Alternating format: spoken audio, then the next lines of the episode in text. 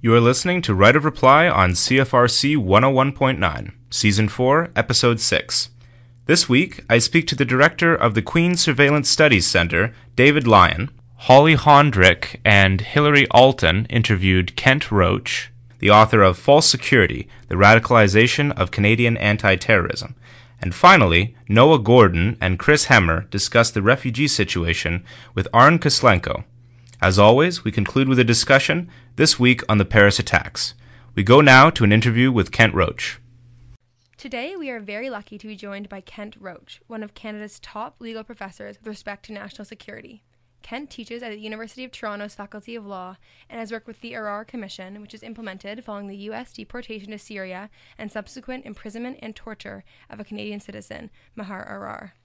Along with Craig Forcese, Kent has provided what Maclean's magazine called the intellectual core of the pushback against Bill C 51, Canada's Anti Terrorism Act. Together, they wrote Announcing False Security The Radicalization of Canadian Anti Terrorism, which provides a detailed account of Bill C 51 and its impact on privacy and security. So we want to start with a kind of basic overview for our listeners about Bill C-51.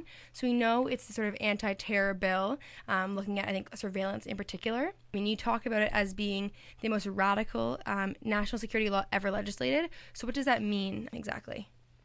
Right. Well, and and we were talking about Canada, but basically C51 is omnibus, which means it had lots of different parts, legislation that was introduced in response to the two terrorist attacks in October.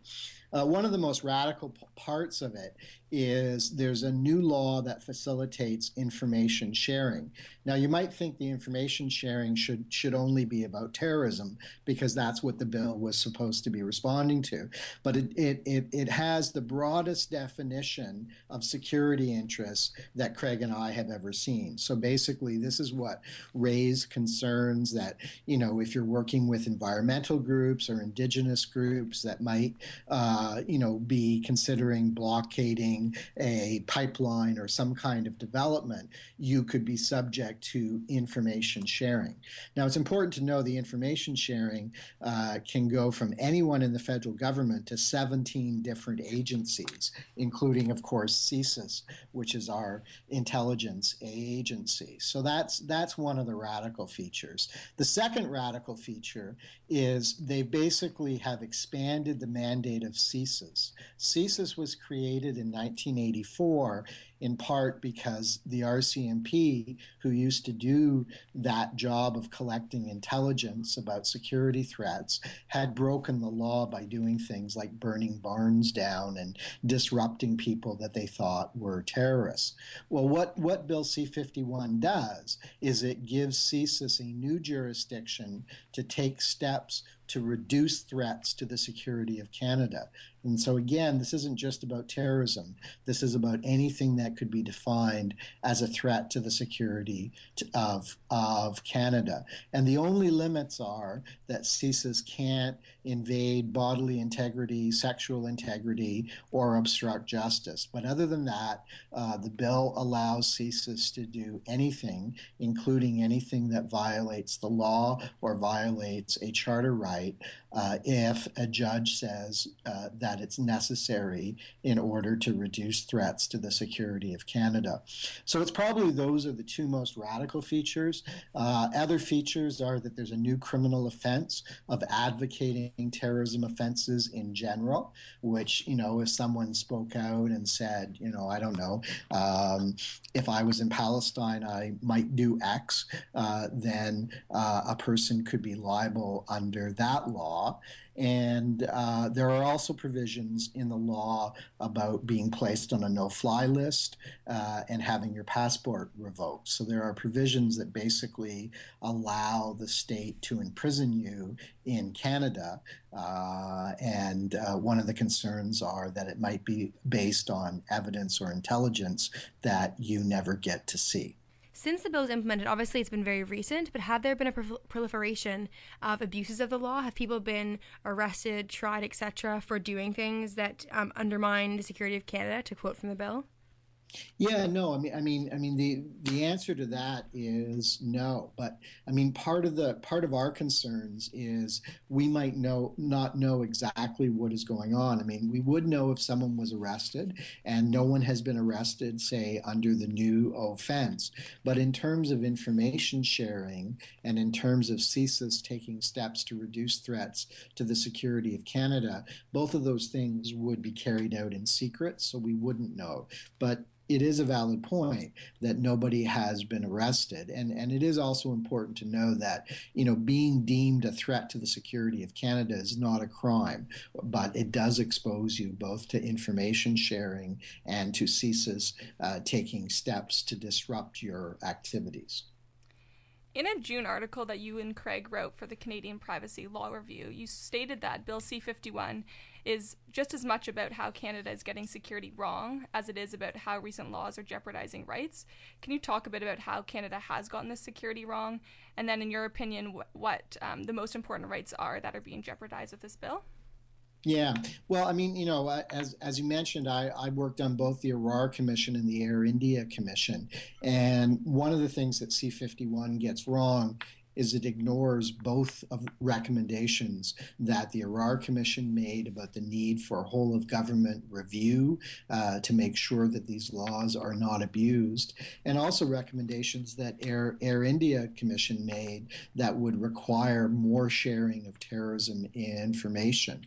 And I think partly because you know, it was pretty clear that the former government uh, really had no time uh, for experts or for uh, uh recommendations made by royal commissions. That uh, they they they made this law really without an evidence based. I mean, another problem is we really don't know yet what exactly went wrong with the two October terrorist attacks. So we know that there was enough material to take the passport away from one of the attackers, but then nothing else was was done. So one of the reasons why we called the, the book False Security is we think the way the government, the previous government proceeded, both threatened rights, but also did not implement reforms that could actually uh, improve our security response. And obviously, after Paris and things like like that, the second part of our critique is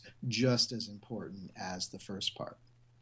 So your your books you mentioned is kind of how we got we got the Canada got the response wrong, got the response to radicalization wrong. You spoke about how. Um, there is a radicalization problem, but we can't prosecute or detain our way out of this problem. Can you describe the nature of this threat? I mean, you look at the media these days, particularly following Paris, as you mentioned, it seems as though we are all under fire in danger of terrorist threats at any moment. Is this threat exaggerated, or is it a legitimate concern, but the way we've approached the concern is actually the problem?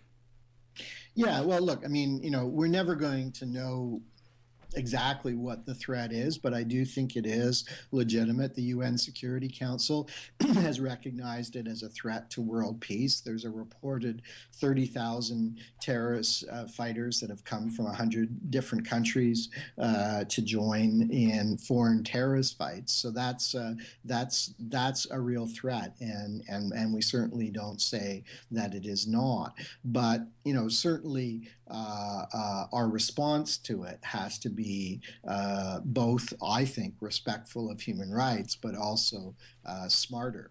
And so, one, one of the things that we point out in the book is that, unlike many countries, Canada really doesn't have a, a crime prevention or what is sometimes called a countering violent extremism program. Uh, and one of the problems there is, of course, uh, the federal division of powers. So, if we want, you know, teachers and doctors and social workers to play a role here, there's going to have to be buy-in from the provinces. So, the, the, the new Trudeau government has said that they will appoint a coordinator, uh, and and I think that that is uh, a positive development to try to prevent and, and and to respond to people who are picking up this ISIS propaganda and uh, thinking that it's that it's a good idea. So you just spoke about Canada's um, Liberal Party. They we do know that they supported the passing of Bill C 51 in the House last year. And then on the campaign trail, Trudeau was quoted as saying he didn't regret this decision. Um, but the Liberals have promise that they would sort of increase oversight if they were elected. I know you mentioned um, the role of provinces, but what else would Prime Minister Trudeau mean for the future of the bill? Um, yeah, well, I mean, I mean, there, there's a couple of things. One is uh, that uh, the new government is committed to introducing a parliamentary committee that will have access to secret information, and that that I think is important. I mean, I, I testified at Parliament, and one of the parliamentarians, you know, because we were debating in part the no-fly list, said, uh, you know, how many people are on the no-fly list in Canada, and the parliamentarian was told that uh, he couldn't receive that information because uh, uh, it was secret. So, I mean, I think that that's a positive development. I don't think that that is sufficient. Uh, the mandate letter that has gone out to the new Minister of Justice uh, and the new Minister of Public Safety uh, instructs them to amend the problematic aspects of Bill C 51. So, I think that uh, we're going to have to wait uh, to see exactly what the government will identify as problematic aspects.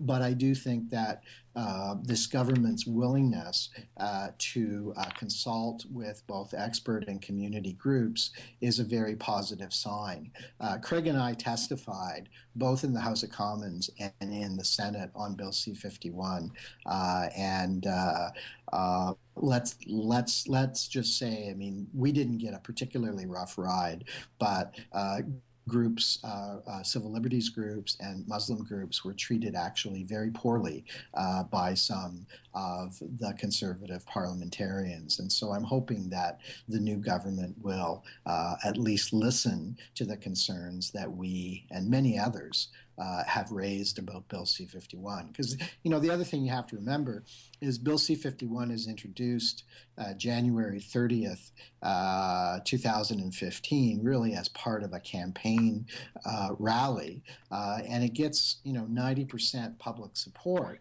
But that was partly because people didn't know what was in Bill C, C 51. And the public opinion polls suggest that the more people find out what is in Bill C 51, the more uh, concerned uh, that that they are.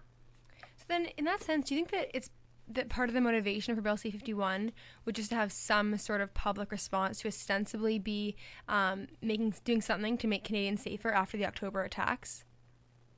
Yeah, yeah, and and, and, and, and, and look, I mean, you know that that's not a particular issue uh, with the former Harper government. I mean, it happened after 9/11, and I was involved in some of the debates after that. That I think around the world instinctively when a terrible act of terrorism happens governments often legislate.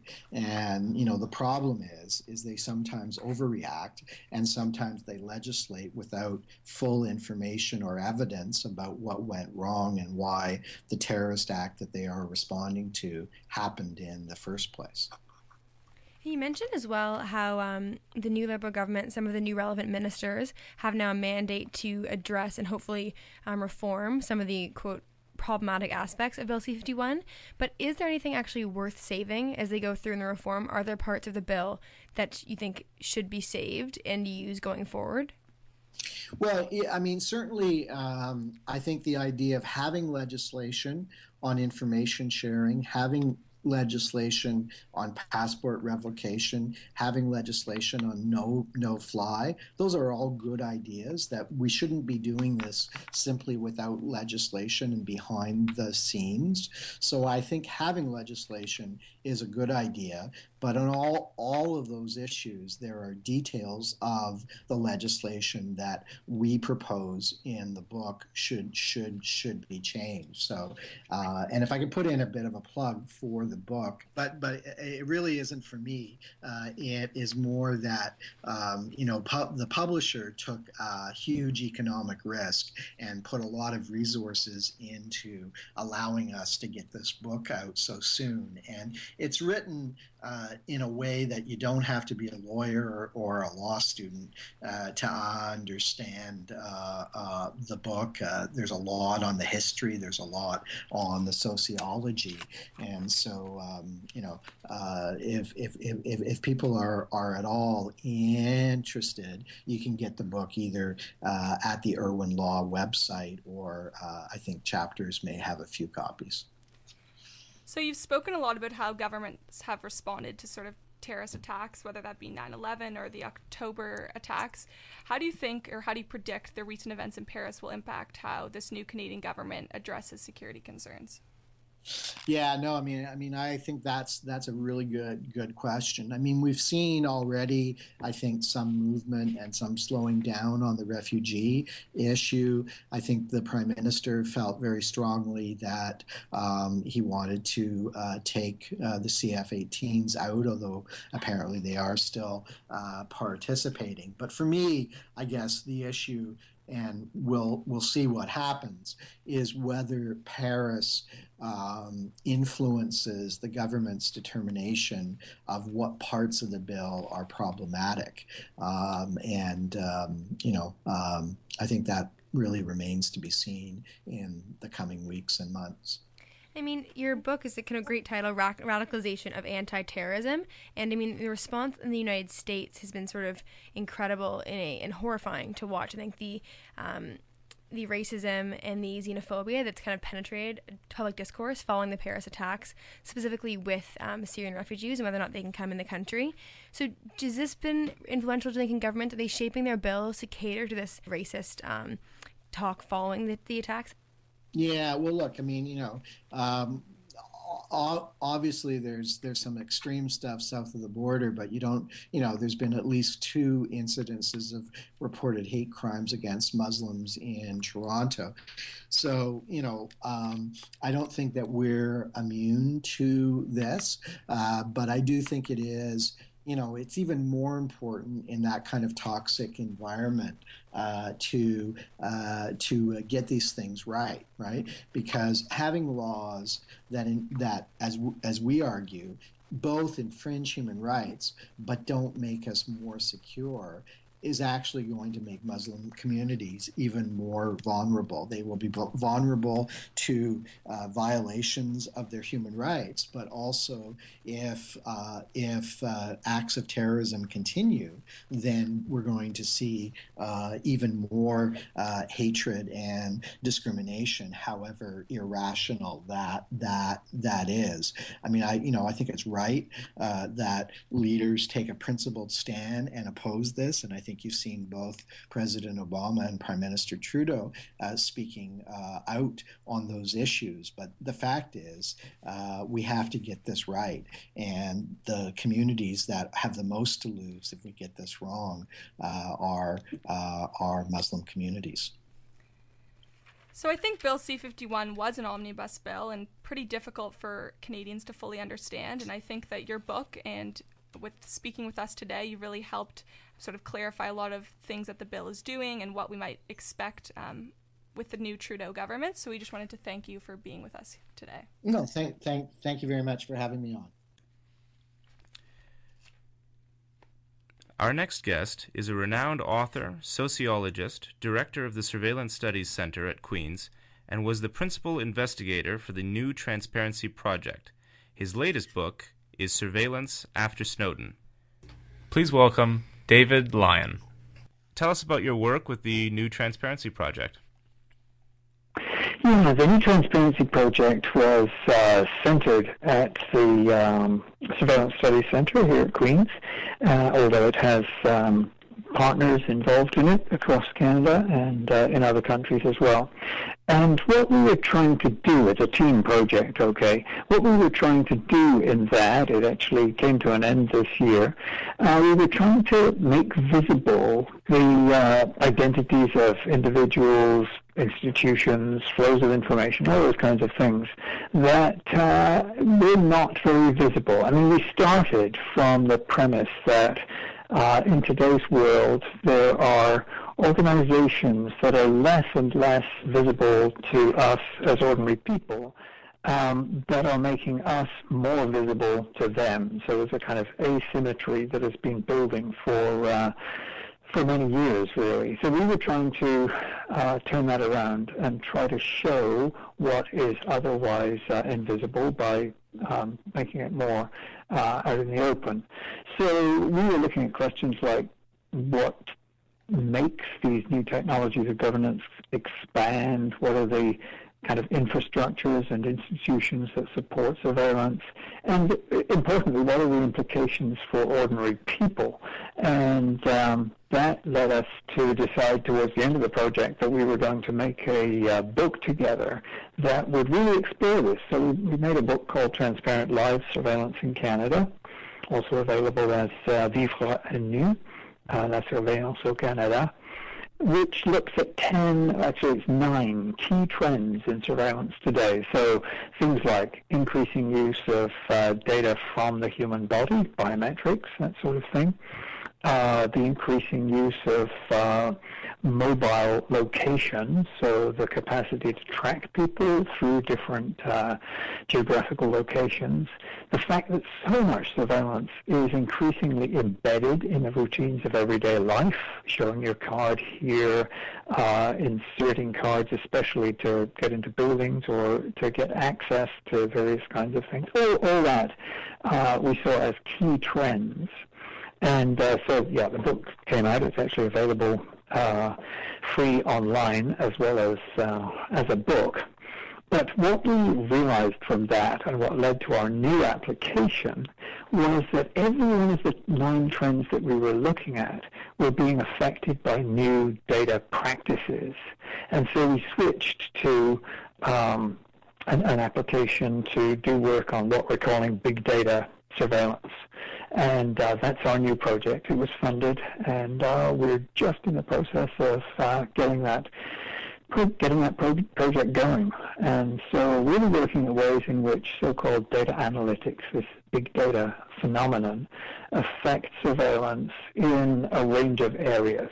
Um, I don't suppose you want me to go on about it forever, but we are looking at uh, the kind of obvious ones in national security, but also in marketing, uh, by which we're thinking of the ways in which uh, consumer-based corporations are uh, using what we call surveillance methods in marketing, but also to look at voter surveillance. Uh, people became particularly aware during the uh, recent election in Canada that, uh, in fact, that um, political parties are using modes of surveillance that is targeting very specific groups of people known on the basis of various kinds of uh, data about them with specific messages to try to encourage them to vote in a particular way uh, that didn't necessarily have to do with the overall platform of the party, but rather were targeted to specific individuals. So that, and, and we're also looking at uh, big data and urban governance. So things like how big data practices are affecting uh, policing today. So that was a long answer to your first question, but does that give you some clues? Oh yes, definitely. Uh, it really shows how big data has become really salient to all the major political issues that uh, we discuss here on the show. Um, Absolutely. Yep. And and one of your most recent books is titled uh, "Surveillance After Snowden." Um, I'd like to ask you, how has Edward Snowden uh, been a game changer in the realm of surveillance?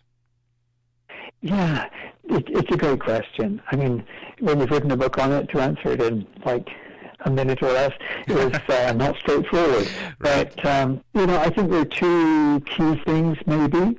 One of them is that uh, what we discovered from the disclosures that uh, the documents from uh, the, the, documents that uh, Snowden showed us uh, is just the extent of activities that many of us in the field had suspected for a long time were happening, but this gave us evidence.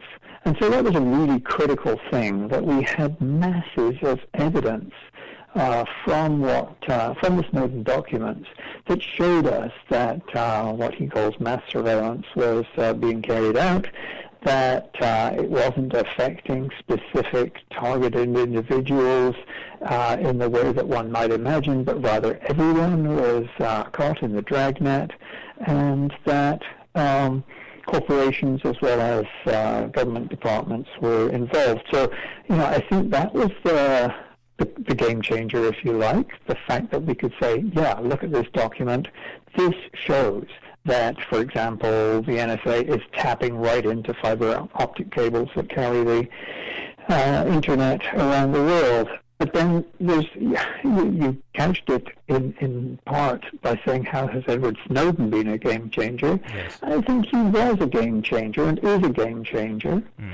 Um, and I think what I'd say here is that um, he did things differently. There had, of course, been other uh, whistleblowers before Snowden, quite a number, and quite a num- number from within the NSA. But what he did was, rather than remaining anonymous, within a couple of days of the first um, disclosures, he came out and said what his real name was. And uh, so we immediately knew that it was this character called Snowden and uh, where he had been. So there was kind of speculation and um, uh, concern about, you know, who is this guy? We knew right away. And I think that was very, very helpful. And as I say, it was new. But he also uh, decided not to come out with the revelations himself. He went through journalists which again was a new way of doing things, and it turned out to be exceedingly successful in that he went to two people that he, well, two or three people that he thought he could really trust, and that he thought he thought would do a good job of actually disseminating the kinds of materials that uh, he had uh, taken with him, or rather that he had copied from the NSA.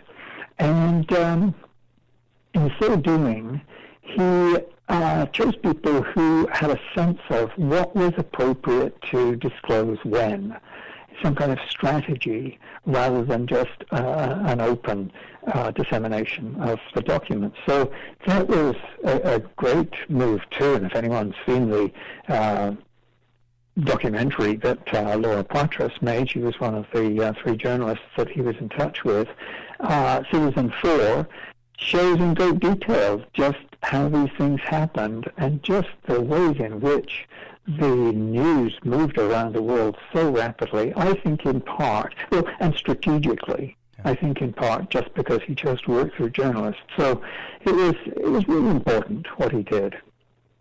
Yeah, and, and you recently had the opportunity to discuss this at the uh, Queen's International Affairs Association Forum uh, here at Queen's University uh, where Edward Snowden was the keynote speaker. What were your thoughts on that event? Well, I mean, I thought it was a, a wonderful event, and uh, kudos to the uh, students who arranged it. I was I was very proud of them. I thought they did a great job. Um, and uh, one of the things, one of the things that really struck me was uh, people were lining up all the way down the street from uh, Union Street down to uh, Grant Hall. And so there were hundreds and hundreds of people, nearly a thousand people uh, got into Grant Hall to listen to him and uh, to see him live. And, and many were turned away and went off to uh, watch the live stream. That in itself, I think, was significant because it showed to me that um, there was great and real interest. These people weren't lining up to go to some uh, rock band or to some um, football game.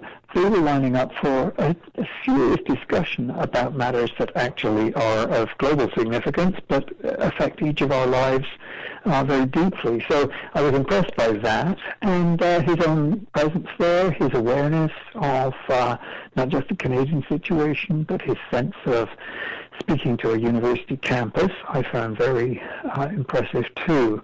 Um, and of course, he's such an articulate person. Um, I was impressed by some of his one-liners, like when one of the students asked him uh, through me whether uh, what what he made of his uh, life in Russia and what he was, uh, you know, how that came about. And he said, "I don't live in Russia. I live on the internet." And that was to turn around a question that was asked in innocence and just out of interest, I guess, to turn it around and say, listen, I know where you live too. You live online. So much of our lives are lived online, and we really need to think about what we are doing online. It isn't just an innocent activity. We are engaged, uh, not just as kind of individuals, but as citizens online. What are we doing there? How are we taking our rights and responsibilities online. So, you know, I was uh, I was really impressed with him, and of course, it was uh, it was good to interact directly with him in ways that I hadn't previously had the chance to do. So, yeah, I, I think it was a very worthwhile event. Definitely, it, it really felt like a happening, and and I think that. Uh, that's a very good insight. The idea of living online. I think it ties in a lot with um, actually something that you said at a, at a forum in Sydney, Australia, 2012. Uh, that modern surveillance is no longer a top-down phenomenon where they are watching us, but one in which we kind of are willingly watching each other in every everyday routines like social media that incorporate surveillance culture. So I'm wondering mm-hmm. um, about those routines. Which which phenomenon is more desirable?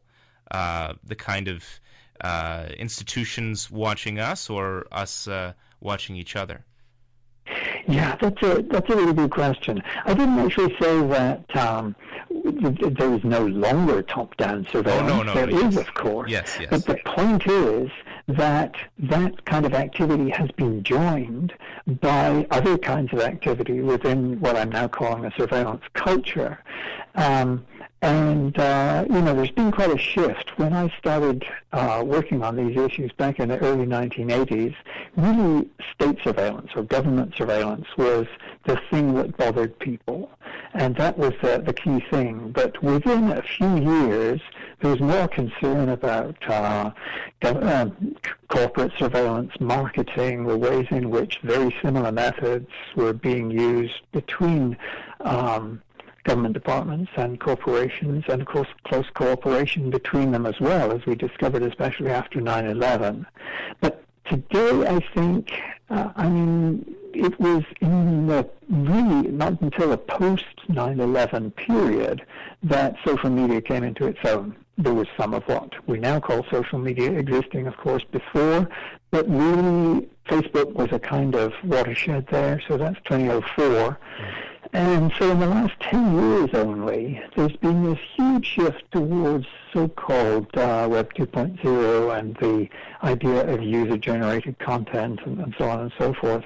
But it's not just user-generated content, it's, it's user involvement in yeah. all kinds of activities online that include what you might think of as surveillance. So uh, taking a focused interest in the personal details of another or of others uh, in ways that you hope will um, influence them or, uh, well, if it's corporate or state surveillance, then manage them, control them, uh, protect them, entitle them. But that can also be applied in the realm of uh, kind of ordinary everyday surveillance. It's not just social media either.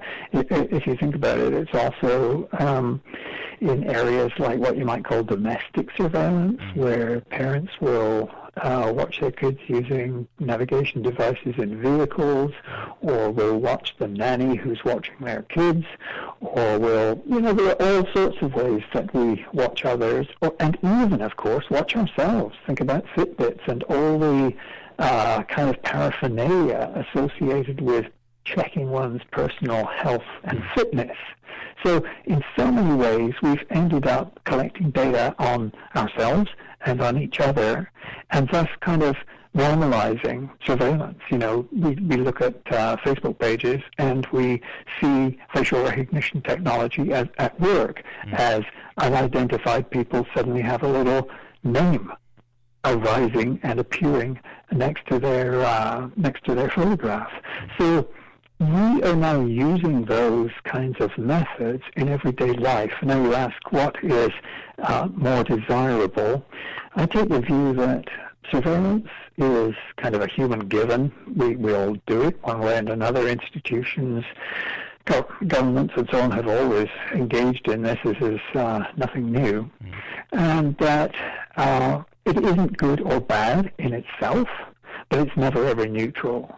So I take the view and, mm. and argue that um, surveillance is something that has to be assessed ethically. It has to be contested politically, whatever it is. You know, whether it's obviously for my good. I mean, the, I uh, I swim several times a week, and I'm very keen on the surveillance of the uh, lifeguard at the pool mm. because you know, she or he is there for my good.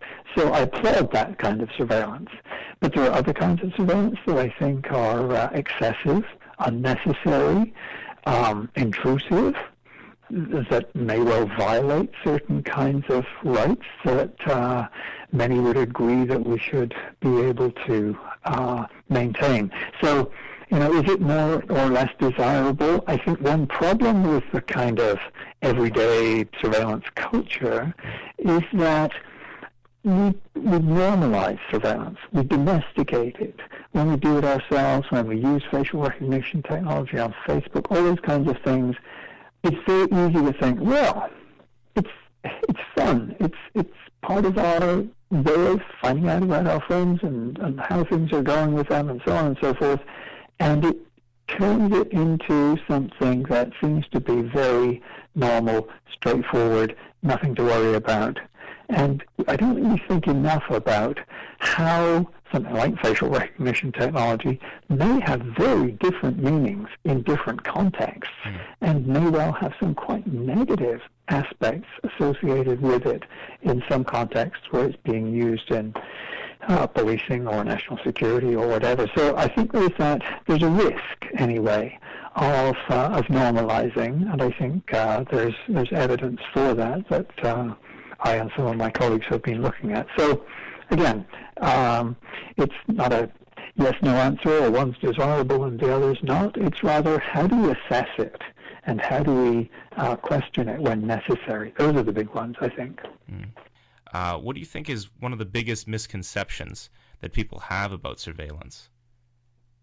Oh, that, that's difficult again. There are many.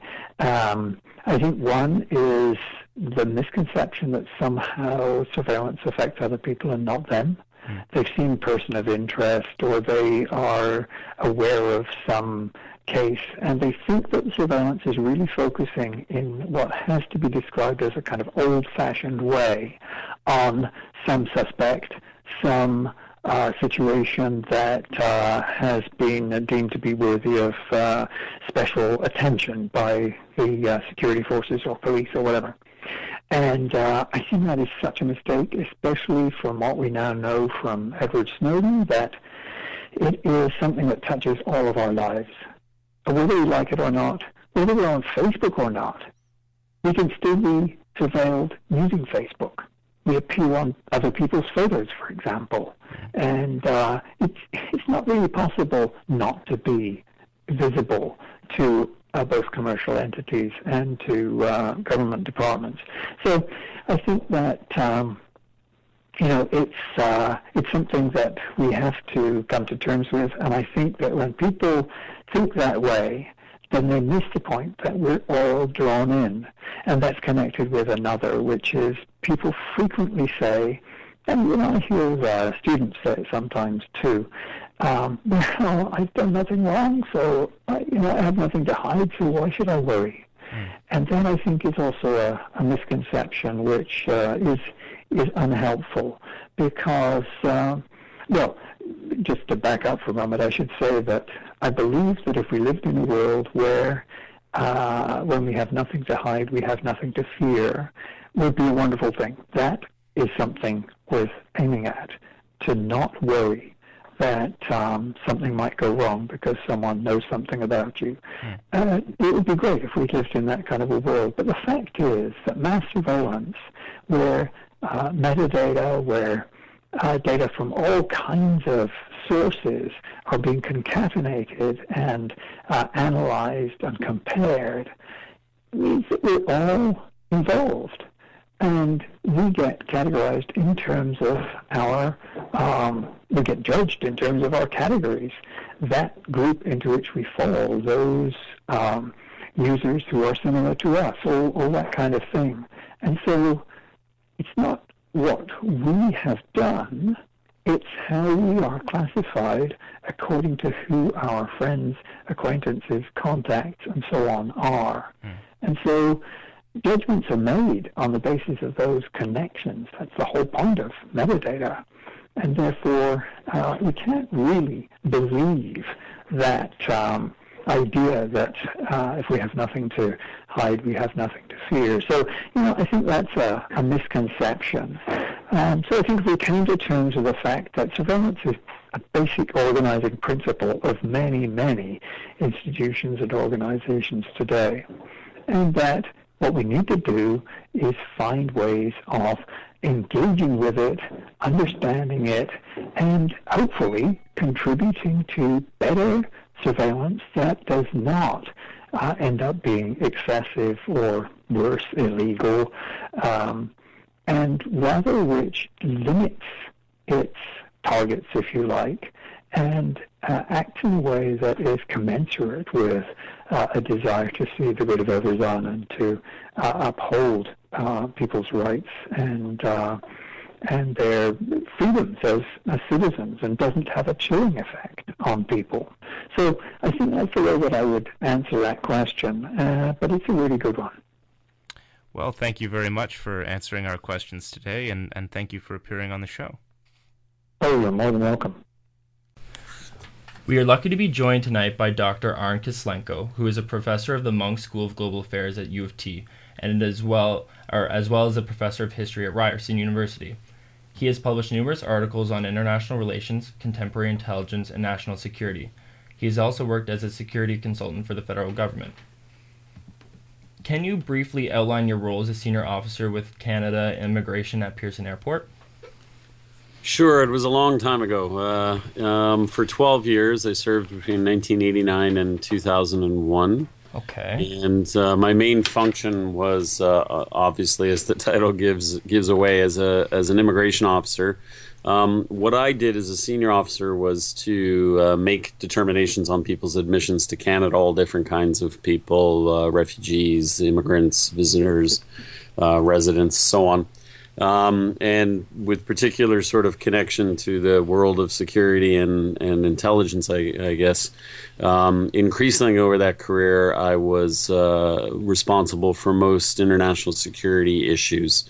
Um, so I was cleared top secret, and I dealt uh, mostly with you know the sort of uh, fun cases, the the heavy stuff, yeah. things like uh, organized crime.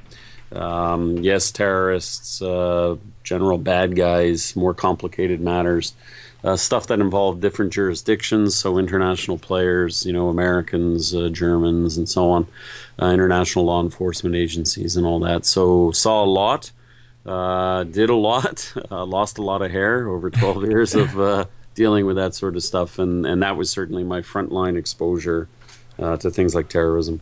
Right. So with with having this background, uh, can you speak to maybe like the checks that are in place to ensure that uh, that there aren't terrorists within populations of refugees or or anyone coming through uh, Pearson uh, that being accepted to countries?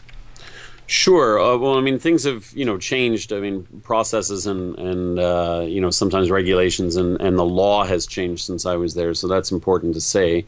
Right. Uh, so, for example, we have you know a new, entirely new system I say entirely because it's premised on a new law, the Immigration Refugee Protection Act, um, which is a very different uh, legislation than I dealt with. I dealt with the old Immigration Act, so so laws were different. I mean, not uh, you know hideously different. It's not like we you know made things up as we went way back when. Right. They're much more uh, scripted in a lot of ways. Um, and as a result, sometimes uh, you know, office, uh, obviously, offices and and various um, you know components of the bureaucracy work differently. But but in effect, you know, over certainly that that span of time, the protocols are basically the same, and they they review, you know, they they revolve around a review of one's identity um, of one's claim, right, of who they are and what they have, you know, been doing, what their sort of background is, and it really depends at where they intersect with the system. And by that I mean if if somebody is applying at a legation overseas, a consulate or an embassy, uh, for any sort of status, refugee or otherwise, you know, there are obviously measures that the government of Canada can take to, you know, go through the process, right? It's a waiting mm-hmm. game. They have to submit police reports. They are subject to interviews and so on um, it becomes much different when somebody simply shows up at the gate, right? And that's a lot of what I mm-hmm. did is interviewing people coming to claim refugee status. Um, you know, usually with an, an obvious story uh, of sorts, yeah. uh, to tell us why they're, you know, why they're coming, why they're fleeing uh, persecution under the United Nations uh, guidelines.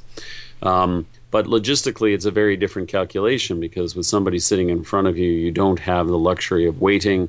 You can't send them back. Uh, usually, they come with fake passports and documents, and it's impossible to return them to wherever from wherever they came. Mm-hmm. Um, and there's no guarantees that they are, in fact, who they say they are. So now you can sort of magnify that with the current exodus of people out of Syria and Iraq um, you know, for, for whom there is very little opportunity to, you know, at least immediately prove who they are and where they've been. And that's where people are, you know, concerned, obviously, about uh, uh, who you're getting in this mass exodus, right? So I think that's where mm-hmm. people's concerns come in. This week's discussion will be on the recent attacks in Paris and the international response. So I was wondering if we all kind of talk about how we learned about this event and where we were and, and what we thought was going on.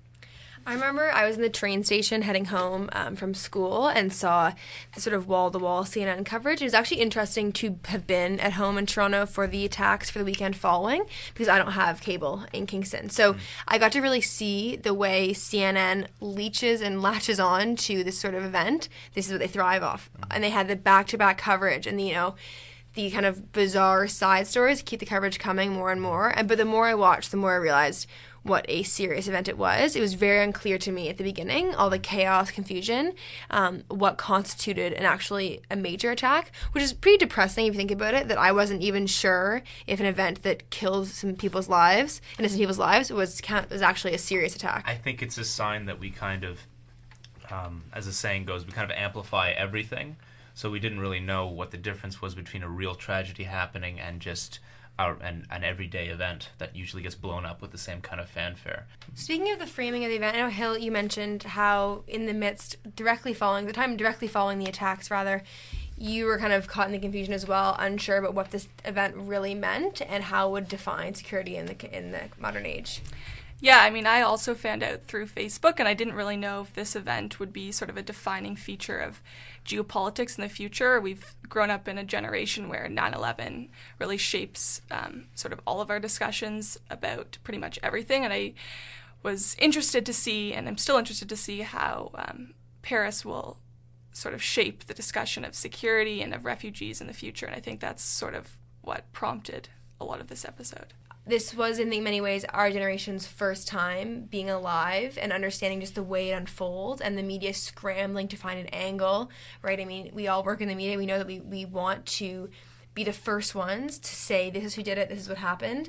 But in that sense you really using kind of a really specific lens and you're cutting off what's going on. So if you decide that it's extremism, or for instance, if they think that perhaps one of the attackers may have had a refugee um, passport, refugee card, then the entire thing is spun into Syrian refugees committed these attacks. So right. I think that maybe is a good segue into which the becomes, response. Yeah, into which becomes this really terrible hysteria.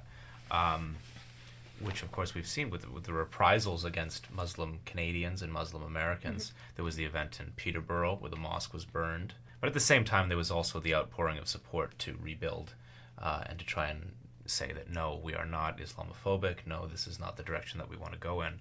We should instead be trying to take a sober look at what is happening, what can be done, and who's affected by it, and realize that the refugees are people who are fleeing this terror, right. who are not bringing it. I think I'm particularly fascinated with how the re- Republican response, or America more generally, has impacted um, the Canadian response. I mean, you spoke about how you were following the CNN coverage um, post the Paris attacks, and I wonder if for a lot of Canadians that sort of shaped their opinion of the refugee crisis. And it's not necessarily specific to what Canada or Trudeau is doing, but sort of um, North America more generally. The White House, as Hillary pointed, this to me, uh, pointed out to me, has an effective, I think, effective campaign talking about the other refugees who've been who've gotten into the states before in Canada. So, for instance, Madeleine Albright was a refugee. Mm-hmm. Sergey Brin, who founded Google. So, just we are, as is the U.S., founded on immigrants and refugees. The interesting thing is, in in our country, uh, one of the members of the cabinet was a refugee. So, the idea that the people that we are welcoming into the country may one day be not just you know functioning as a part of the country, but so much so that they're actually involved in making a significant impact in running the country in a positive way. Um, I think that's a very different perspective to look at what a refugee can be rather than just a burden on society. Or he can grow up to be Ted Cruz. Ted Cruz's parents refugees, and then become Ted someone who then denies. Ex- I mean, that's an Yeah. example. It's Well, he's going to build a wall. exactly, exactly. That concludes our show for this week. From myself, Holly Hondrich, Maggie Smith, and the whole Right of Reply team, we want to wish you a happy holiday season. Join us when we come back January 13th.